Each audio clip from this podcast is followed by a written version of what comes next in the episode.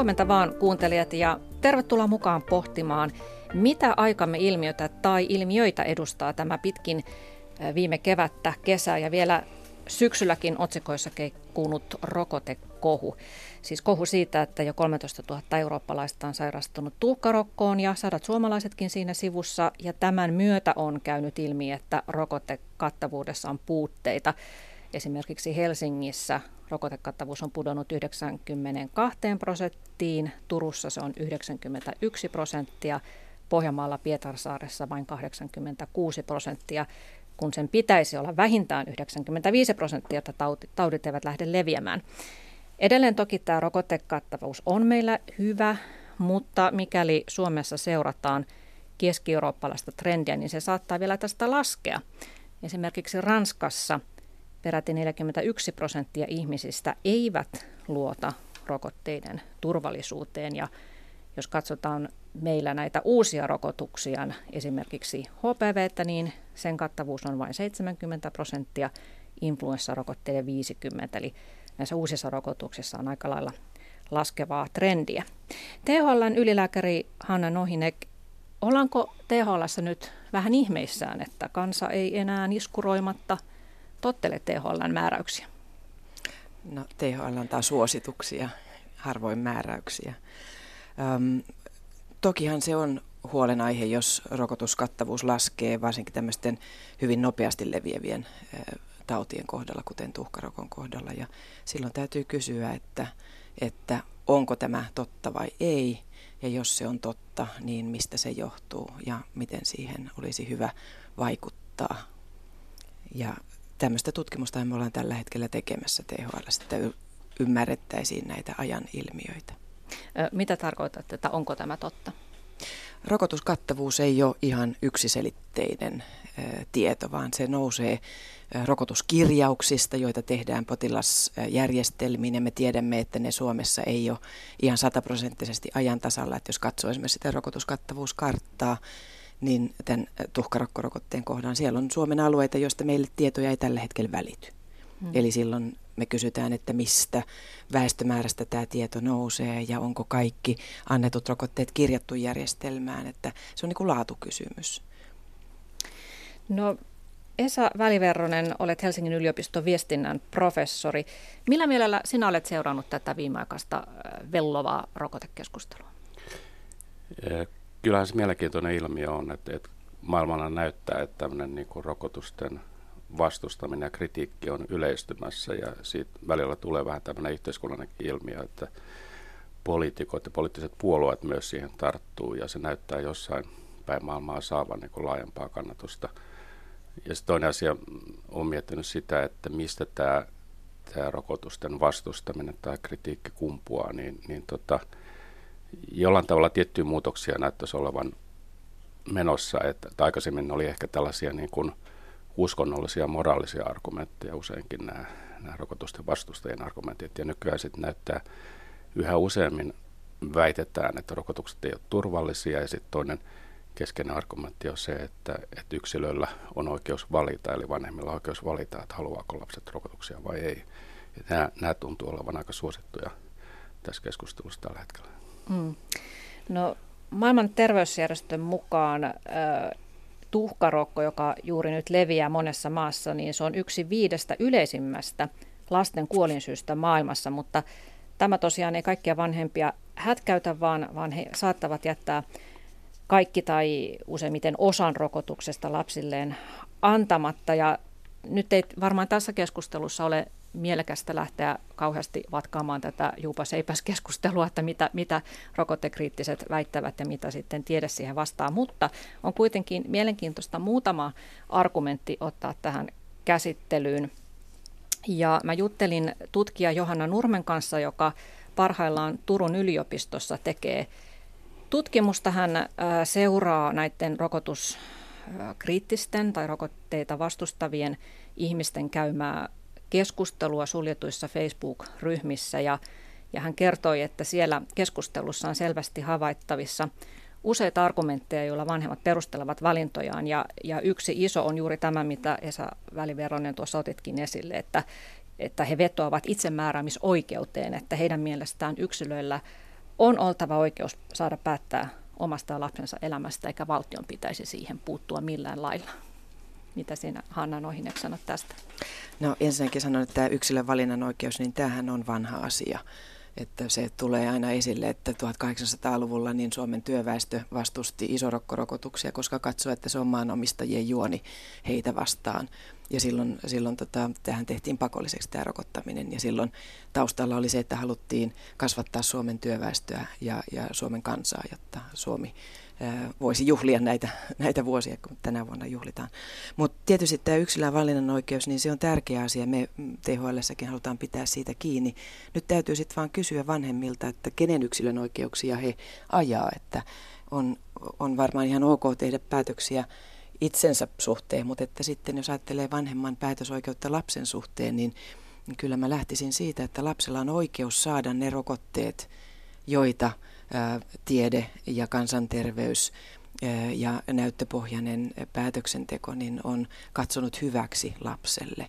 Et silloin täytyy olla aika vahvat argumentit olla antamatta lapselle tätä lapsen oikeutta. Mm. Nythän on ö, monissa maissa tähän itsemääräämisoikeuteen tavallaan puututtu. Esimerkiksi Italiassa on tehty kymmenestä rokotteesta ihan lain mukaan pakollisia ja päiväkoti ja kouluun ei pääse ilman niitä ja siitä sitten vielä rapsahtaa 500 euron sakot päälle ja Saksassa vanhemmat pakotetaan rokoteneuvontaa, muuten tulee 2500 euron sakot ja Australiassa on otettu lapsilisät pois kieltäytyiltä. Mitä mieltä olette tällaisista pakotekeinoista? No, Suomessa ja THL, niin, niin me ollaan lähdetty siitä, että rokotusten olisi hyvä olla vapaaehtoisia, koska yleensä tämmöiset pakkokeinot, niin ne vaan ähm, niin kuin ruokkii semmoista vastakkainasettelua.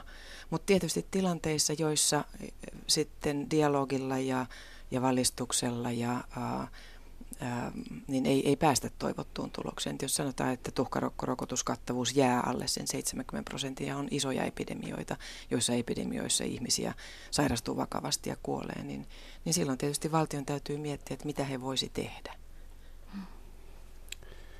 Joo, kyllä sitten jossain tilanteessa on niin mahdollista harkita, että, jos, niin kuin, että onko kansalaisilla myös velvollisuuksia, ei pelkästään oikeuksia. Ja, ja, ja tota, jos, jos tota, rokoteasiantuntijat ja terveysviranomaiset päätyy siihen, että, että, että rokotuksen ottamat jättämisestä seuraa suuria terveysriskejä, niin sitten voidaan ehkä jotain tehdä, mutta et tosiaan niihin liittyy usein näitä poliittisia riskejä. Et, et, tota, Italiassakin siellä, tota, siellä on seurannut aikamoisia levottomuuksia tämän, tämän päätöksen jälkeen. Mun ymmärtääkseni hallitus joutui jonkun verran pyörtämään sitä päätöstä, että siitä pudotettiin pari pakollista rokotusta pois ja pudotettiin vähän sakkojen määrää ja tällaisia.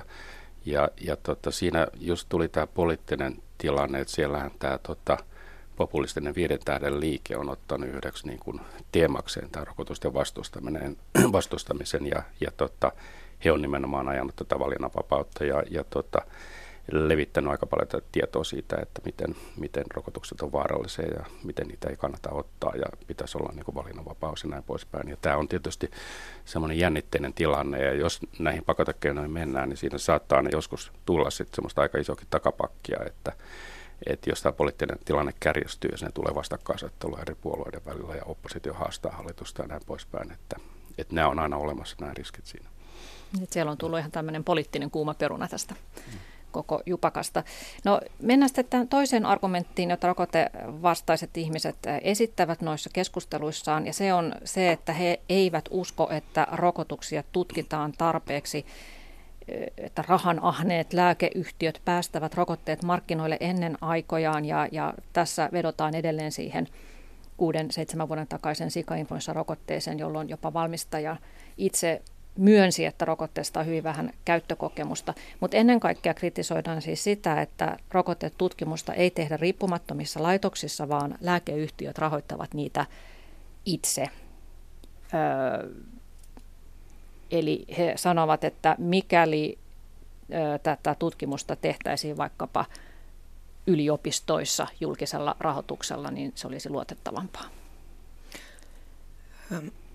Joo, tämä lääkeyhtiöiden ja yliopistojen tai kansanterveyslaitosten yhteistyö, niin se on tällä hetkellä hyvin fokuksessa. Ja itse asiassa niin, niin Euroopan unionissa ollaan luomassa sellaisia pelisääntöjä, millä tämä yhteistyö toimisi transparentisti niin, että tämmöisistä, tämmöisistä ennakkoluuloista tai jopa niin kuin salaliittoteorioista niin, niin päästäisiin eroon, koska paljon siinä on ihan tästä kysymys, ettei ymmärretä sitä, että kuinka pitkällinen prosessi ja kuinka tarkoin reguloitu prosessi rokotteiden ja ylipäänsä lääketutkimus on, joka tapahtuu hyvin tarkassa valvonnassa ja, ja johon ää, sitten ennen kuin rokote tai lääke saa myyntiluvan, niin täytyy olla hyvin paljon tutkimusta ja, ja, ja näyttöä, jotta sitten lääkeviranomaiset antaa sen myyntiluvan. Ja myyntiluvan ää, jälkeenkin, niin lääke, lääkkeen tuottajalla niin on velvollisuus tehdä turvallisuustutkimusta ja vaikuttavuustutkimusta, joka sekin on hyvin tarkoin reguloitu. Ja lääke viranomaisten valvonnassa. Ja tässä yhteistyössä sitten sitä tehdään yleensä akateemisen laitoksen tai kansanterveyslaitoksen kanssa, että yhteistyötä toki tehdään. On vaikea ajatella, että meidän markkinataloudessa niin, niin suljettaisiin joku tärkeä toimija kokonaan pois. Kysymys on varmaan siitä, että, että miten nämä pelisäännöt tehdään sellaisiksi, että, että voidaan transparentisti osoittaa, mitä ollaan tehty ja että se luottamus säilyy. Mm. Mutta onko tässä Esa Väliveronen tavallaan tämmöinen viestinnällinen ongelma, että koska ulospäin se näyttäytyy epäilyttävältä, että tuotteen myyjä on itse samalla sen tutkija, vaikka sitä sitten vasta-argumentti on, että kyllä näitä tutkitaan tarpeeksi ja säännöt ovat tarkat, niin kuin ne varmasti ovatkin, mutta siis se, joka tapauksessa se ydinasia pysyy siellä, niin pitäisikö sitä tutkimusta sitten avata ihmisille enemmän vai miten sitä, tätä argumenttia voitaisiin viranomaisten taholta viestiä niin, että se ei näyttäytyisi näin, näin pahalta? Joo, että kyllähän nämä epäluulot niin kuin lääketeollisuuden intressejä kohtaan on aika syvällä ja ne aina nousee erilaisissa kysymyksissä ja ne on noussut myös tässä rokotteessa, että, että tota, sehän on selvää, että, että välttämättä aikaisemmin ehkä tämä avoimuus ja läpinäkyvyys ei ole ollut niin kuin riittävää ja on, on syntynyt näitä epäilyjä, mutta tota, varmaankin on niin, että, että tutkimusta on aika vaikea järjestää muuten kuin yhteistyössä lääketeollisuuden kanssa, että et, tota, et väistämättä tämä ongelma tulee aina olemaan, mutta että tietysti viestinnällä siihen voi vaikuttaa, vaikuttaa myös, että nykyään me vaaditaan aika paljon tämmöistä niin avointa ja läpinäkyvää ja, hyvin niin kuin nopeasti reagoivaa viestintää, että, että se on tämän, tämän pelin henki. Mä en tiedä, että jotenkin luulen, että tässä rokoteasiassa niin kun tämmöinen iso käänne oli, oli Britanniassa 90-luvun lopulla, kun oli herästä autismiepäily lääkkeestä, niin kuin tuhkarokko tai tässä kolmosrokotteesta. Ja, ja tota, sehän oli, oli tutkimus, joka tämä lääkäri Andrew Wakefield julkaisi Lancet-lehdessä ja myöhemmin se vedettiin pois ja todettiin, että siinä oli harrastettu tiedevilppiä, mutta siitä huolimatta nämä epäilyt on jäänyt ja tämä autismikohu on, on pysynyt ja sitten siihen liittyy just tämä tämä, tämä perinteinen epäily lääketeollisuutta kohtaan ja tämä on niinku ruokkinut sitä, sitä niinku, rokotusten turvallisuuskeskustelua aika paljon, että ehkä enemmän kuin se, se perinteinen ajatus siitä, että onko lääketeollisuudella omat intressit pelissä. Mm. Öö, no, miten, mitä muuten Hanna Nohinek sanot siitä, kun siellä suljetussa Facebook-ryhmässä kritisoidaan ylipäätään näitä rokotetutkimusten tutkimusasetelmia, että niissä verrataan uutta ja vanhaa rokotusta, kun pitäisi tehdä kaksoissokkotutkimuksia, eli että vertailuryhmänä olisi placebo, jossa ei olisi mitään apuaineita mukana. Pitääkö tämä edes paikkaansa, että näitä tehdään näin, että uutta rokotusta vain verrataan vanhaan? No se on ehkä se yleisempi tapa sen vuoksi, että on eettisesti hyvin kyseenalaista niin tehdä kaksoissokko satunnaistettu tutkimus, jossa toiselle ryhmälle ei annettaisi mitään olemassa olevaan rokotusohjelmaan kuuluvia rokotteita, joiden tiedetään olevan turvallisia ja tehokkaita. Että, et en usko, että eettiset toimikunnat yleensä edes hyväksyy tämmöistä koeasetelmaa, vaikka se olisikin niin kuin, tieteellisen kysymyksen kannalta se kaikista paras. Tähän on itsekin törmännyt ja jouduin, jouduin paljon tekemään töitä sen eteen, että saatiin Filippiineillä niin, niin, niin tota, käyttää tämmöinen keittosuola placebo, kun tutkittiin lasten lasten tota, keuhkokuumeen ehkäisyä pneumokokkirokotteilla ja silloin se peruste oli, oli se, että me saatiin käyttää placeboa, että se ei, ei kuulu siihen kansalliseen rokotusohjelmaan, joten emme aseta tutkittavia eriarvoiseen asemaan, mutta että tämä kansainvälisesti herätti suurta huolta, koska kyseinen rokote oli jo Yhdysvalloissa rokotusohjelmassa. Että, että nämä on paljon isompia ongelmia kuin vain se, että onko sulla kaunis ja mahdollisimman, äh, mahdollisimman ää, äh, täydellinen tutkimusasetelma, että eettisyys tulee siinä mukaan. Mutta toki on niin, että, että tota, silloin, silloin se on niin sanottua relatiivista ää, vertailua eikä absoluuttista vertailua. Ja silloin, jos, jos tota, siinä annetaan molemmille ryhmille jotain tiettyä ää, rokoteosaa, aineosaa, niin emme saa vastausta kysymykseen, että mitä jos sitä aineosaa ei annettaisi ollenkaan. Mm. No yksi iso peruste sitten olla ottamatta rokotuksia on se, että halutaan luonnonmukaisuutta, että on luonnonmukaisempaa sairastaa se itse tauti ja, ja saada sitä myötä sitten elinikäinen suojasta tautia vastaan kuin se, että otetaan keinotekoinen rokotus, jolla sitten se suoja ei välttämättä kestä kovin pitkään. Ja eikä esimerkiksi tuhkarokkoa tai vesirokkoa nämä vanhemmat pidä erityisen vaarallisena tauteina. On, on totta, että ähm, luonnon sairastetusta taudista tulee pitkäkestoisempi suoja.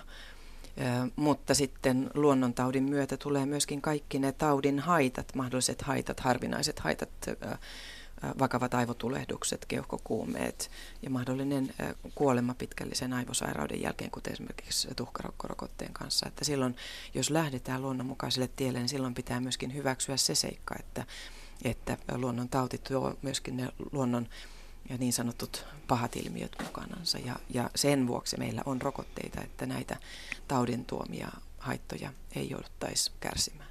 Mm. Joo, tämä luonnonmukaisuus on, on tullut yhdessä keskeiseksi argumentiksi. Siihen liittyy tällaiset erilaiset vaihtoehtohoidot ja vitamiinit ja ties mitä. Ja, ja tämähän, niin kuin, tämä on rinnakkainen tälle niin kuin ravintokeskustelulle, että, että on olemassa aika voimakas pelko kemikaaleja ja myrkkyjä kohtaan. Ja tämä on nousu rokotteessakin alumiinista ja muista puhutaan. Ja, ja tota, tähän liittyy aika voimakkaita sellaisia niin kuin pelkoja. Ja, ja tota, sitten kun ihmiset googlaa netistä erilaisia asioita ja löytää, että miten nämä myrkyt on vaarallisia, ne yhdistetään sitten näihin rokotuksiin ja siitä syntyy mielenkiintoista. Että, ja sitten on aika paljon blokkareita, jotka niin kuin seuraa näitä kemikaaleja ja, ja tota, on itsensä brändänneet asiantuntijoiksi ja he sitten niin kuin, heillä on paljon seuraajia, jotka sitten niin kuin, saa sitä tietoa sitä kautta ja, ja tota, muodostaa käsityksensä sillä perusteella, että, et, tota, että kemikaalit on tietty mörkö, joka, joka niin kuin pelottaa ihmisiä aika paljon. Mm, kyllä, ja sitten tuntuu, että, että tavallaan takerutaan jonkin yhteen aineeseen, eikä nähdä sitä välttämättä sitä kokonaisuutta, että juuri tämä, että, että rokotteet sisältävät esimerkiksi formalehyyden ja, alumiinia, joka kuitenkin alumiini on mm, maailman kolmanneksi yleisin alkuaine, eikä sitä pysty välttämään arkelämässä mitenkään. Eli tavallaan niin se suhteellisuus saattaa hävitä näistä kun näistä vaaroista puhutaan. No yksi sellainen... Öö, vielä, Kommentti tuohon, joo, niin, niin, niin, formaliin, että jos, jos syöt yhden kaupasta ostamassa omenan, niin saat satakertaisen määrän formaldehydi, eli verrattuna siihen, mitä yhdessä rokoteannoksessa on. Että nämä, mm. nämä niin kuin ihmisiltä hämärtyy se, että kuinka kemikalisoitunut meidän ympäristö on, ja vaikka kuinka luonnonmukaisesti haluaisit elää, niin, niin sulla on alkuaineita ja, ja erilaisia muita tuotteita ympärilläsi, joita käytät päivittäin. Mm. No sitten vielä, vielä muutama näitä argumentteja. Ö, ö, rokotevastustajat niin eivät usko tähän laumasuojaan, mihin tämä koko, koko tautien selättäminen on perustunut. He eivät usko, että asia on niin, kuten se tieteellisesti on selitetty, koska he näkevät ihmisiä, joille, jotka ovat ottaneet esimerkiksi tuhkarokotuksen ja siitä huolimatta he ovat sairastuneet tähän tautiin.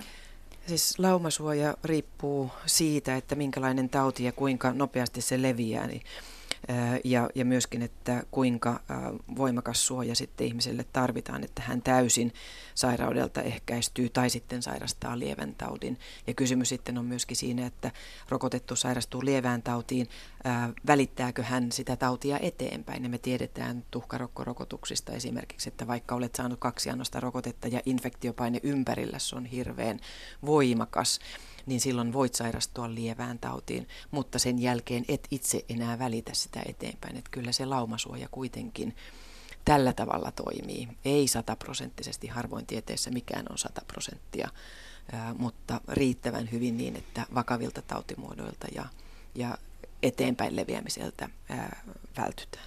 Mm. Ja, ja sitten yksi, yksi tuota, peruste vielä se, että kun kaverin lapselle sattui näin ja hän sairastui rokotteesta, jopa ö, rotavirusrokotteen on epäilty aiheuttaneen vauvan kuoleman ja siitä varoitellaan siellä muita äitiä, että älkää vaan suostuko ottamaan rotavirusrokotetta. Ja tällaiset kohut vellovat, jotka saavat sitten heidät vakuuttuneeksi siitä, että nämä rokotussuositukset tehdään väestön etu mielessä, ei oteta tarpeeksi huomioon yksilön etuja ja, ja nämä riskit on tietoisesti jätetty vähäiselle, jotta väestön rokoten myöntyvyys pysyisi edelleen hyvänä ja että niitä käytetään ennen kaikkea kansantaloudellisten säästöjen aikaansaamiseksi eikä huomioida sitä, että siellä saattaa sitten yksilölle tapahtua ikäviä asioita. Kansantalous on tietysti tärkeää ja silloin jos me halutaan uusia rokotteita ohjelmaan, niin meiltähän nimenomaan kysytään, että onko tämä veroeurojen käyttö riittävän kustannushyödyllistä, jotta se se rokote kannattaa ottaa ohjelmaan. Siihen kuuluu tämmöinen ihan formaali kustannusvaikuttavuuslaskelma.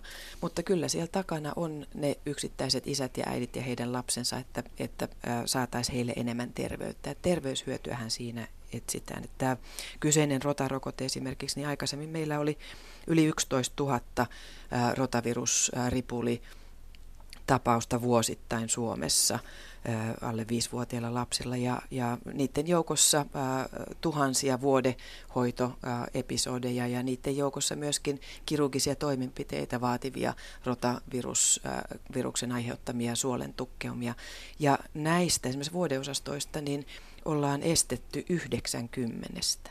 Ja se käy ihan ilmi meidän ää, sairaaloiden hoitoilmoitusrekistereistä, että se on valitettavaa, että jos tämä tieto ei ole nyt sitten tavoittanut tavoittanut näitä, näitä tota, epäilijöitä. Eli, eli se, se näyttö siitä, kuinka hyvä hyöty rotavirusrokotteesta on. Mutta se tietysti jättää vielä ä, aukon siihen, että, että elävistä heikennetyistä rokotteista, kuten tämmöinen rotavirusrokote on, niin niistä saattaa hyvin harvinaisessa tapauksessa olla vakava haitta. Ja, ja, ja silloin, silloin tietysti yksilö miettii sitä asiaa hyvin toisella tavalla, että hän ei pysty näkemään sitä isoa kuvaa, että mitä se rokote niin kuin suur, parhaimmillaan on, on, on ää, saanut aikaan. Mitä tulee sitten tämmöisiin vakaviin haittoihin rokottamisen jälkeen, niin yksittäisissä tapauksissa voi olla hyvin vaikeaa osoittaa syy-seuraussuhdetta. Että jos olet aamulla saanut rokotteen ja, ja illalla jäät auton alle, niin tuskin ajattelet, että että se johtui siitä rokotuksesta, mutta että jos aamulla saat rokotteen ja illalla sairastut korkean kuumeeseen, niin silloin ajattelet, että ehkä tämä johtui siitä rokotteesta. Ähm, mutta kun sitä tutkii sitten isommassa ähm, väkijoukossa, niin itse asiassa monet terveystapahtumat rokottamisen jälkeen, niillä ei ole yhteyttä, syy-yhteyttä rokottamiseen. Mutta tähän tarvitaan isoja rokotettujen ja rokottamattomien määriä, jotta me voidaan sitten niitä suhdelukuja laskea. Ne on vaikeita ymmärtää. Ja on mm. vaikeaa myöskin ymmärtää sitä, että tämmöisen kausaliteetin tutkiminen, niin siinä menee kauan aikaa. Ja on tilanteita, joissa yksittäisen ihmisen kohdalla voi jäädä sitten se kysymys, että, että mikä sen rokotteen rooli oli tässä tämän vakavan kuumereaktion tai suolentukkeuman ää, syntymisessä. Joo, tuossa niin viestinnälliseltä kannalta on, on, on tämä probleemi, että, että kylmä tilasto vastaan kuuma kokemus. Niin. Ja, ja tota, näitä tilastollisia seikkoja on niin kuin hyvin vaikea kommunikoida ja niitä on vaikea ymmärtää tavallaan, että, että mitä suojaa rokotukset myös antaa. Ja, ja sitten kun on yksittäisiä tapauksia, joita nostetaan esille mediassa, sydäntä särkeviä tarinoita, missä vanhemmat kertoo, miten heidän lapsensa on sairastunut ja epäillään rokotetta ja näin poispäin, niin jota media sitten levittää mielellään, koska, koska tämmöinen human interest-asiat on, on kiinnostavia ja ne on tietysti tärkeitäkin niin välittää ihmisten kokemuksia, mutta tämä, niin tämä suhteellistaminen on hirveän vaikeaa siinä, tilanteessa. Ja, ja sitten nämä yksittäiset kokemukset tietysti leviää hyvin paljon. Ne leviää niin kuin kansainvälisesti internetin, sosiaalisen median kautta ja, ja niihin vedotaan yhä usein, useammin sitten tässä keskustelussa. Ja, ja tämä vastakkainasettelu on, on niin voimakasta, että, että se on se on tietysti mielenkiintoista, että miten, miten tavallaan tutkijat pystyisivät välittämään myös tämmöisen niin kokemuksellisen aspektin näissä tota, omissa argumenteissaan, niin, niin se, on, se on iso haaste. Keskustelemme siis tästä rokottevastaisuudesta ja siitä, että mitä se kertoo terveysviranomaista ja, ja ylipäätään tieteen ja kansalaisten välisestä suhteesta. Täällä ovat keskustelemassa THLn ylilääkäri Hanna Nohinek ja Helsingin yliopiston viestinnän professori Esa Väliverronen. Öö, tässä edellä käytiin läpi tällaisia argumentteja, joilla, joilla tuota, rokotevastaiset ihmiset perustelevat sitä, että jättävät lapsensa rokottamatta.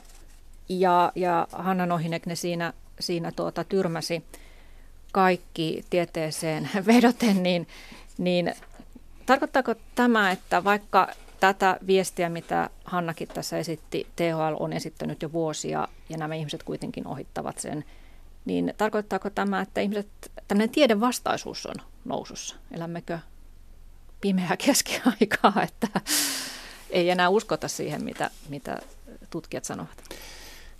No pimeällä keskiajalle tuskin on palattu, mutta voi sanoa, että kyllä ei, että, että tässä on monenlaista tietoa, että, että, tota, jos ajatellaan tällaisia tiedebarometreja, mitä Suomessakin julkaistiin viime vuonna, ja, ja tota, josta kävi ilmi, että kansalaiset luottaa oikeastaan entistä enemmän tieteeseen, ja, ja siellä myös oli tällaisia kysymyksiä tällaiseen niin sanottuun kansanperinteeseen tai, tai huuhaa tietoon, ja näytti myös, että siltä osin niin kuin kansalaiset luottaa vähemmän tällaiseen huuhaan ja enemmän tieteeseen. Ja vastaavia tuloksia on saatu niin kuin kansainvälisestikin tällaisessa kyselytutkimuksessa. Tämä on niin kuin yksi trendi. No sitten tietysti voidaan katsoa, mitä, mitä mediassa ja internetissä joka päivä näkyy. Että siellä kyllä nousee yhä enemmän esiin tällaisia niin kuin tieteen vastaisia ja varsinkin tiedekriittisiä argumentteja. Ja ne saa, näyttää saavan ajoittaa hyvinkin paljon kannatusta. Että, että se on mielenkiintoinen ilmiö. Että ehkä voisi sanoa, että, että ei voi ehkä puhua mistään yleisestä tieteen vastaisuudesta sen lisääntymistä, vaan, vaan siitä, että yksittäisessä kysymyksessä näyttää siltä, että kritiikki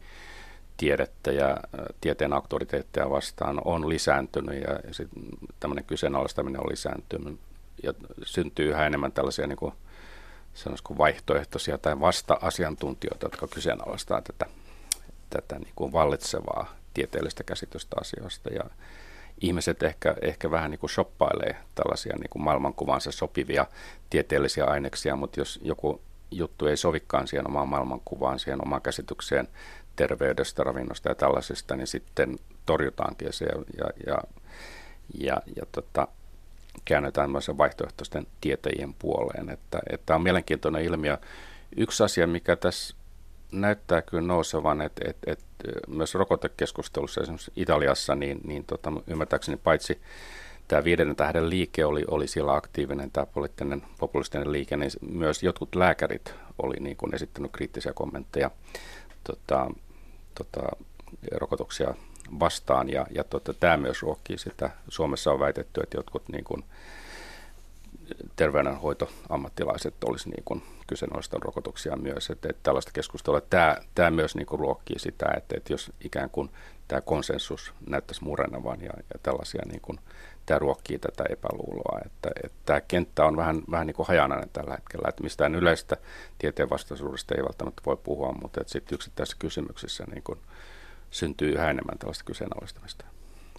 Joo, ja siis ehkä enemmän on kysymys nimenomaan kriittisyydestä kuin, että vastustettaisiin kategorisesti tiedettä ja kaikkia rokotteita. Että perhe- peruspalveluministeri Annika Saarikko kertoi itse asiassa minulle saavansa kansalaisilta yhteydenottoja nimenomaan siitä, että jopa terveydenhuoltohenkilökunnan keskuudessa esiintyy tällaista pientä rokotevastaisuutta ja, ja tämä tietysti on sitten omiaan hämmentämään epävarmoja vanhempia.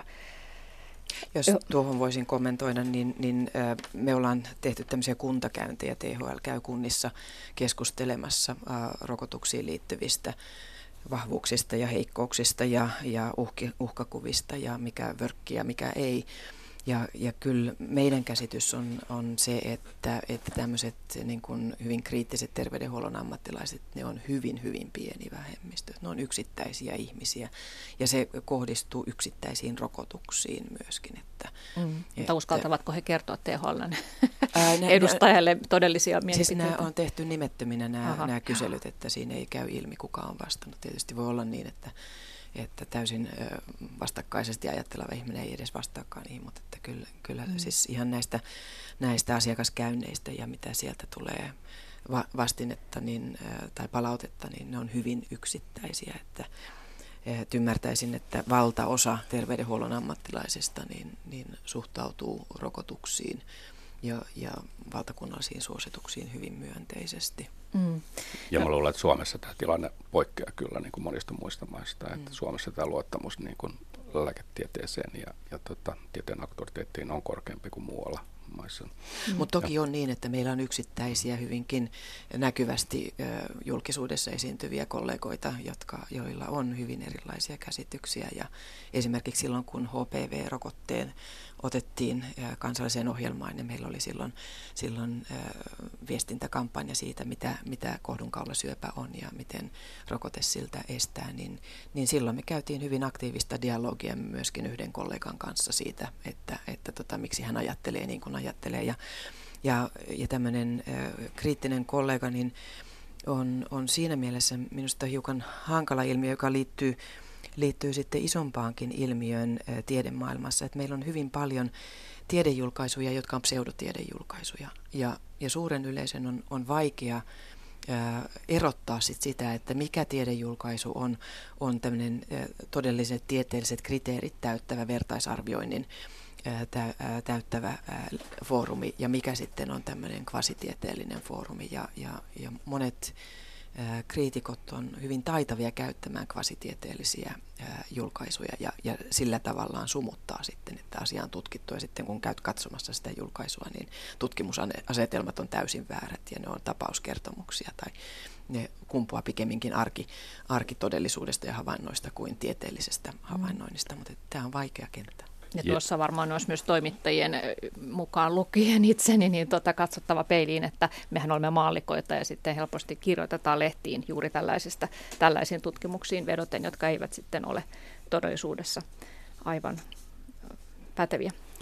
Joo, ja meillä on yhä enemmän tällaisia niin sanotussa Google-yliopistossa opiskelijoita asiantuntijoita, eli, eli niin kuin blokkareita, itseoppineita, jotka niin kuin, tota, ajattelee, että, että kun he löytää tutkimuksia pilvin pimeen ja sieltä löytyy kaikenlaista ja he ajattelee, että he pystyvät tulkitsemaan sitä tutkimustietoa, kun se on kerran julkaistu jossain tieteellisessä lehdessä ja muualla, niin, niin tota, ja yhdistelee tätä tietoa ja sitten tulkitsee sitä seuraajilleen, niin, niin tota, tämä on tietysti vaarallinen ilmiö, koska kuvitellaan, että, että ei tarvita enää tämmöistä niin perinteistä koulutusta jotta voitaisiin olla asiantuntijoita, vaan, vaan riittää se, että perustetaan blogia, ruvetaan kirjoittamaan ja perehdytään aiheeseen. Mm.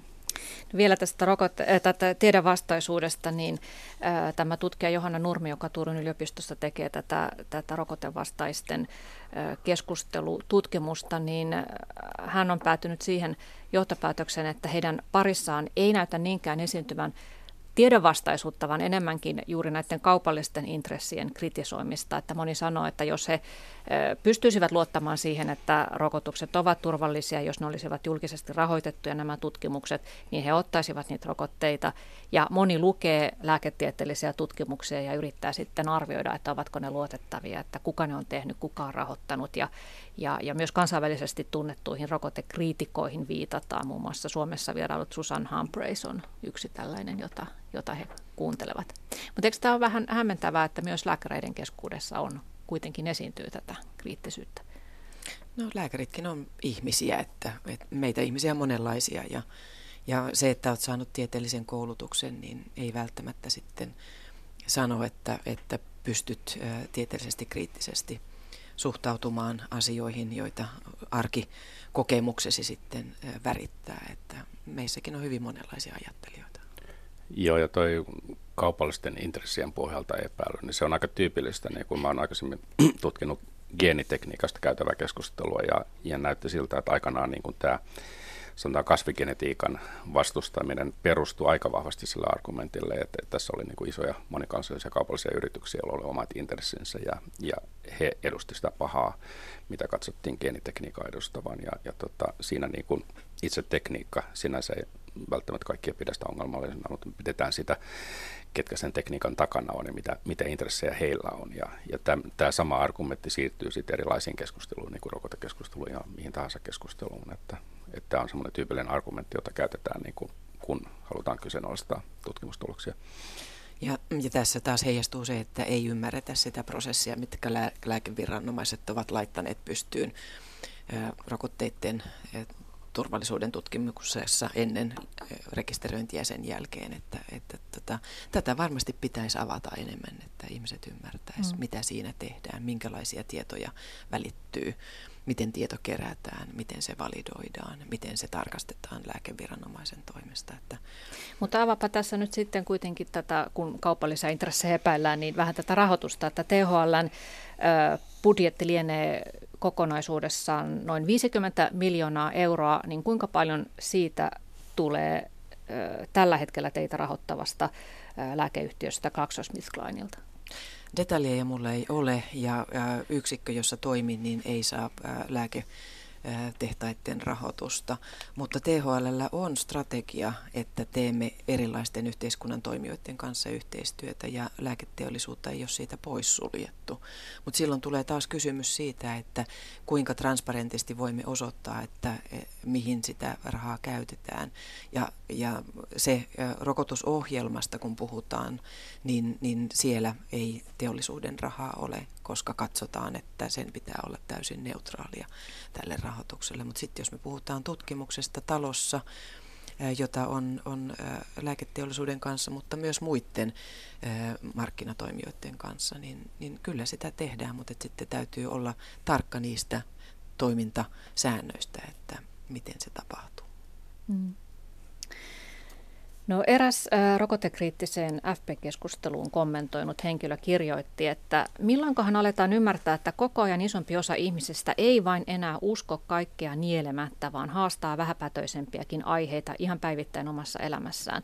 Jos ratkaisu olisikin rehellisyys myös niissä negatiivisissakin puolissa ja täten luottamuksen herääminen.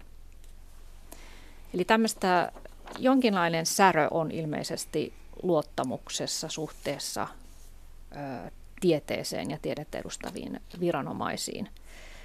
Mitä, minkälaisia syitä te näette tämän luottamuksen säröilyn takana? Paitsi juuri tämä, että epäillään kuitenkin näitä kaupallisia intressejä. En ole kyllä kaikkia instituutioita kyseenalaistaan tänä päivänä. Suomessa ehkä vähemmän kuin muualla. Että suomalaiset on ainakin mielipidetutkimusten mukaan poikkeuksellisen hyvin luottavaisia instituutioihinsa ja silloin tietysti oma selityksensä, mutta että tämä on kansainvälinen trendi, että, että kaikkia instituutioita kyseenalaistetaan. Se liittyy varmaan niin kuin koulutustason nousuun siihen, että ihmiset kokee, että heillä on niin kuin eväitä kyseenalaistaa näitä instituutioita ja ikään kuin itse päättää omasta elämästään. Ja, ja se, se olisi yllätys, jos ei tieteeseen kohdistuisi näitä epäilyjä, että, että, että se on ihan selvää. Mm.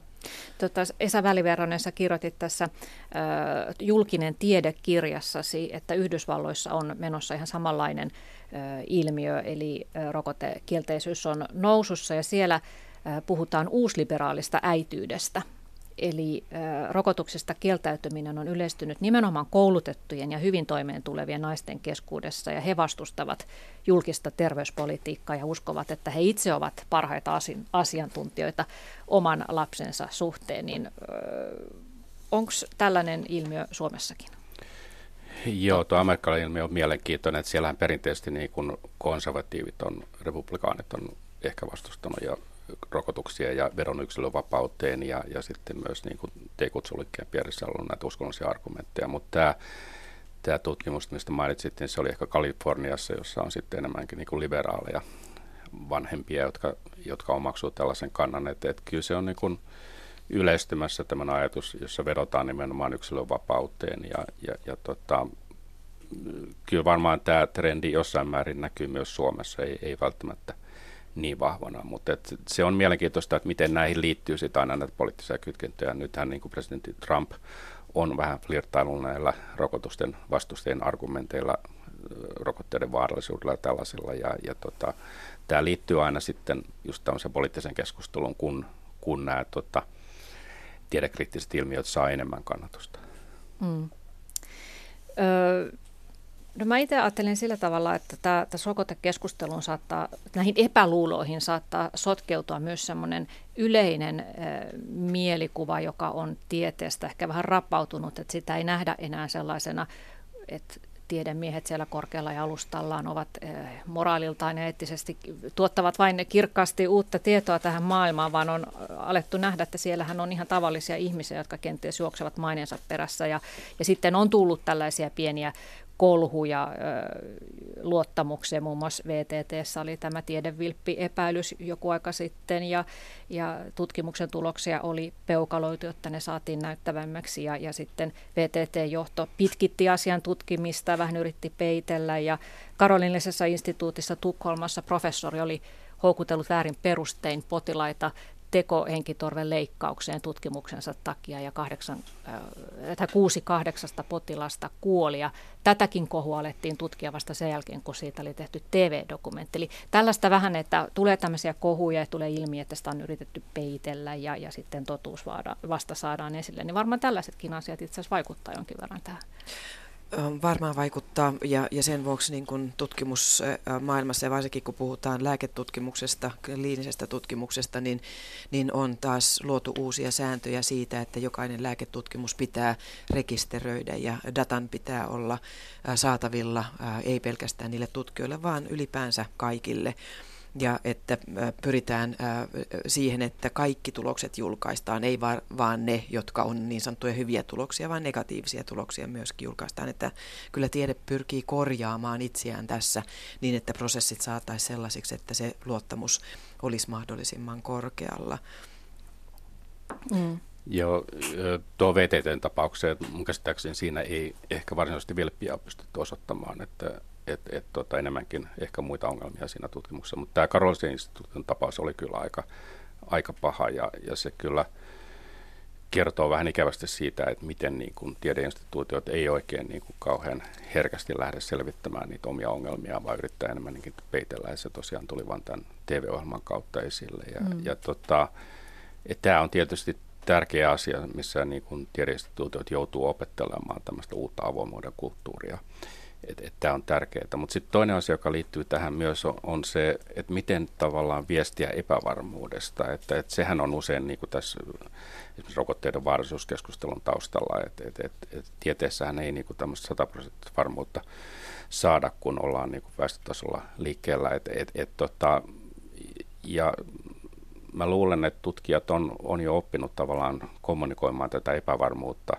yhä enemmän, mutta sitten sitä epävarmuutta käytetään hyvin niin kuin häikelmättä hyväksi sitten vastustaakseen näitä asioita. Tämä näkyy niin kuin ilmastonmuutoskeskustelussa, missä niin kuin jatkuvasti tartutaan tällaisiin niin kuin pieniin asioihin, joilla yritetään kyseenalaistaa tämä, tämä ilmastonmuutos niin kuin konsensus, mikä on olemassa ja samalla tavalla niin kuin rokotuksessa sitä sitten jotkut henkilöt käyttää aika, aika voimakkaasti hyväksi, että jos on niin kuin pienikin epävarmuus olemassa, niin sit, sitä niin kuin paisutellaan ja suurennellaan. Että tämä on hirveän vaikea kysymys just, just tällaisissa niin terveysturvallisuusasioissa, että, että miten, miten me voitaisiin sietää paremmin tällaista epävarmuutta, että, että mikään ei ole niin kuin sataprosenttisen turvallista. Ja, ja tota, vaikka niin kuin meidän elämä on muuttunut paljon niin kuin terveellisemmäksi ja turvallisemmaksi, niin silti mediassa jatkuvasti syntyy sellainen mielikuva, että me ollaan niin kuin katastrofin partaalla ja kulkutaudit leviää ja näin poispäin. Että, että semmoinen niin suhteellisen tai on hirveän vaikea, vaikea, vaikea muodostaa. Hmm. Niin, tästä elämästä on tullut tämmöistä päivittäistä riskianalyysiä, että mitä kannattaa tehdä ja sitten tietoa haetaan netistä ja blokkareilta ja vaikka mistä. Mutta puhutaan tässä lopuksi vielä lisää tästä viestintäongelmasta, että öö, kun mielestäni vaikuttaa siltä, että näitä rokotevastaisia ihmisiä pelottaa nimenomaan se rokotuksen aiheuttama mahdollinen haitta. He eivät niinkään ole huolissaan niistä itse taudeista. Heillä on siis päällimmäinen asia pelko, eli tunne. Ja siihen sitten THL vastaa tiedolla, eli faktalla, että te latelette näitä, että hei, että jos meillä ei olisi rokotteita, niin meillä, meillä kuolisi vuosittain viisi lasta tuhkarokkoon ja 45 lasta halvaantuisi polion takia. Meillä olisi tuhansia tuhansia aivokalvon tulehduksia, korvatulehduksia ja niin edelleen. Mutta tämä ei niin hetkauta, koska tavallaan sen tunteeseen vastataan tiedolla. Että ne ei niin kuin kohtaa toisiaan, niin miten tätä, tätä ongelmaa voitaisiin ratkaista? Mun mielestä ratkaisu on siellä kentän tasolla. Että se on se terveydenhoitaja, joka kohtaa sen isän ja äidin tai sen isoäidin taustalla saattaa olla moniakin vaikuttajia, missä perheessä tehdään päätöksiä. Ja käytäisi läpi nimenomaan sitä ihmistä ää, koskevia huolia, että mistä, mistä ne nousee ää, ja, ja tota, mitä me tiedetään ja mitä me ei tiedetä. Mutta toki viime kädessä se ratkaisu on sitten sen ihmisen itsensä, että, että tota, hänen pitää se omassa elämässään päättää. Ja on mm. valitettavaa, että, että niin kun, jos ajatellaan rokottamista tänä päivänä, niin se, se mielikuva on, on ehkä negatiivinen, että se tulee aina ensin se haitta. Että ei tarvitse avata, kun, kun katsoo sunnuntainen formulakisa, jossa Kimi Räikköstä rokotettiin siitä, että hän sillä, sillä tota, äh, spaan suoralla niin, niin äh, ei jarruttellutkaan ja, ja sitten hän sai 10 sekunnin stop and go äh, mm. rangaistuksen, eli häntä rokotettiin. Niin, se, on aina, se on aina se negatiivinen, että, että miten me saataisiin käännettyä se kuva sellaiseksi, että, että siinä olisi myöskin se positiivinen mukana. Ja mä itse ajattelen, että se on dialogia. Että se on dialogia siitä, että asetutaan sen ihmisen asemaan ja tilanteeseen. Mutta se vaatii aikaa. Ja sitähän meillä THL ei ole niin kuin kansalaisdialogiin, vaan että me ollaan siellä ehkä tuottamassa sitä tietoa ja sitten se on muiden ihmisten niin kuin, tehtävä olla siinä dialogissa kansalaisten kanssa, mm. joilla Mutta on se aika sitten siihen. se, että, että nyt ö, on varmasti totta, että nimenomaan neuvola-henkilökunta ja muu, muu henkilökunta terveyskeskuksissa on olennaisessa roolissa, mutta juuri tämä dialogi, se, se myös tökkii näiden rokotevastaisten mielestä, että heillä on sellainen mielikuva, että heitä ei kuunnella, heitä vähätellään, heitä pidetään huuhaa ihmisinä, ja että sieltä THLn korkeuksista ei suostuta ikään kuin jalkautumaan ja, ja kohtaamaan, että, että, että että tavallaan koetaan sellaista tiettyä niin kuin ylimielisyyttä jopa, että mikä menee myös siinä, että, että monesti tutkija tai lääkäri ei suostu tulemaan vaikkapa samaan ohjelmaan jonkun tavis-ihmisen kanssa, koska siinä on tämä false balance-asetelma, minkä, minkä ihan ymmärrän, mutta eikö se olisi juuri parhainta viestintää, että, kohdat, että teiltä tutkijat kohtaisi näitä ihmisiä esimerkiksi erilaisissa keskusteluohjelmissa.